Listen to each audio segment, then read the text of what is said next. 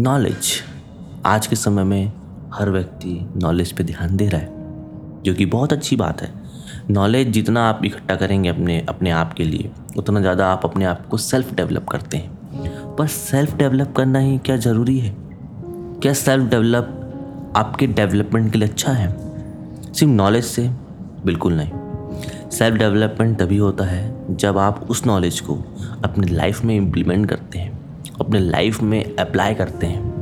आपके लाइफ में वो नॉलेज एप्लीकेबल होनी चाहिए। तब जाके वो जो आपका नॉलेज है, वो पूर्ण होगा, वो कंप्लीट होगा। इसीलिए आप जो भी नॉलेज सीखें आप क्यों ना आप मैथमेटिक्स से क्यों ना सीखें टू प्लस टू सीखें फोर हुआ। आपको उस फोर को, अपने लाइफ में उसको खोजना है। अपनी लाइफ में क्यों आप वो जो नॉलेज था फोर वो कहाँ यूज़ होगा? इससे क्या होता है कि आपका जो नॉलेज होता है, वो आपके साथ लाइफ में हमेशा रहता है। आपको कहीं लिखने की ज़रूरत नहीं है, कहीं आपको देखने की ज़रूरत नहीं है, वो आपके लाइफ में वो छप जाता है।